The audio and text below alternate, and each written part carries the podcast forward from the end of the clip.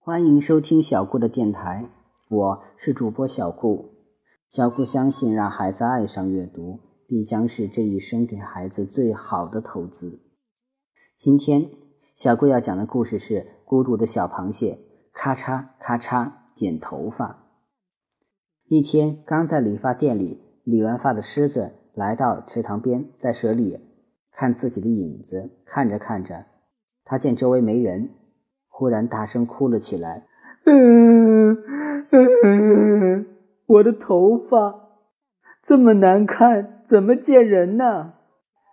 这么大的哭声把在泥洞里呀午睡的小螃蟹吵醒了。它爬到洞口去看，天哪！本来威武雄壮的狮子，现在的头发一缕长一缕短，太难看了。小螃蟹很想帮狮子，可是狮子太大了。又那么凶，他不敢过去。小螃蟹悄悄地爬过去，躲在一块石头背后，看着狮子。狮子哭了一会儿，然后坐在那里叹气。小螃蟹把它的钳子从石头缝里露出来，空剪了几下，咔嚓咔嚓。狮子没有听到。小螃蟹又剪了几下，咔嚓咔嚓。这时狮子才注意到了小螃蟹。你是不是要给我剪头发？那就来吧。小螃蟹这才胆怯地走了出来。它爬到狮子的头上，用它的钳子咔嚓咔嚓剪起来。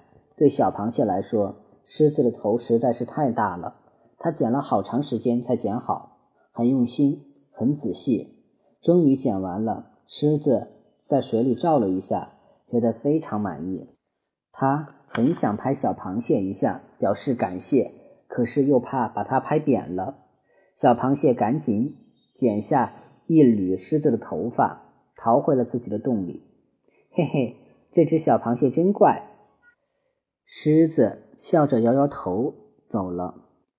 小螃蟹把狮子的那一缕头发粘在墙上，像个很出色的艺术壁挂。我会给狮子剪头发。小螃蟹自己也觉得吃惊。第二天，小螃蟹又在午睡，忽然从远处响起了一阵隆隆的声音，好像远处在打雷似的。声音越来越大了，原来是很大很重的脚踩在地上的声音。小螃蟹爬到洞口一看，吓了一大跳，原来是很多头大狮子。正在向这里跑来，他们的脚把大地都震得发抖了。天哪，是不是我给狮子的头发剪坏了？他们要来报仇！小螃蟹吓得躲进了洞里，连看也不敢向外看了。狮子们在池塘周围跑来跑去，好像在找什么东西，大概是找不到吧。他们好像显得越来越着急，踩的青草地啊，乱糟糟的。灰尘扬满了天，狮子们最后啊，只好失望的回去了。其实这些狮子都是来找小螃蟹剪头发的。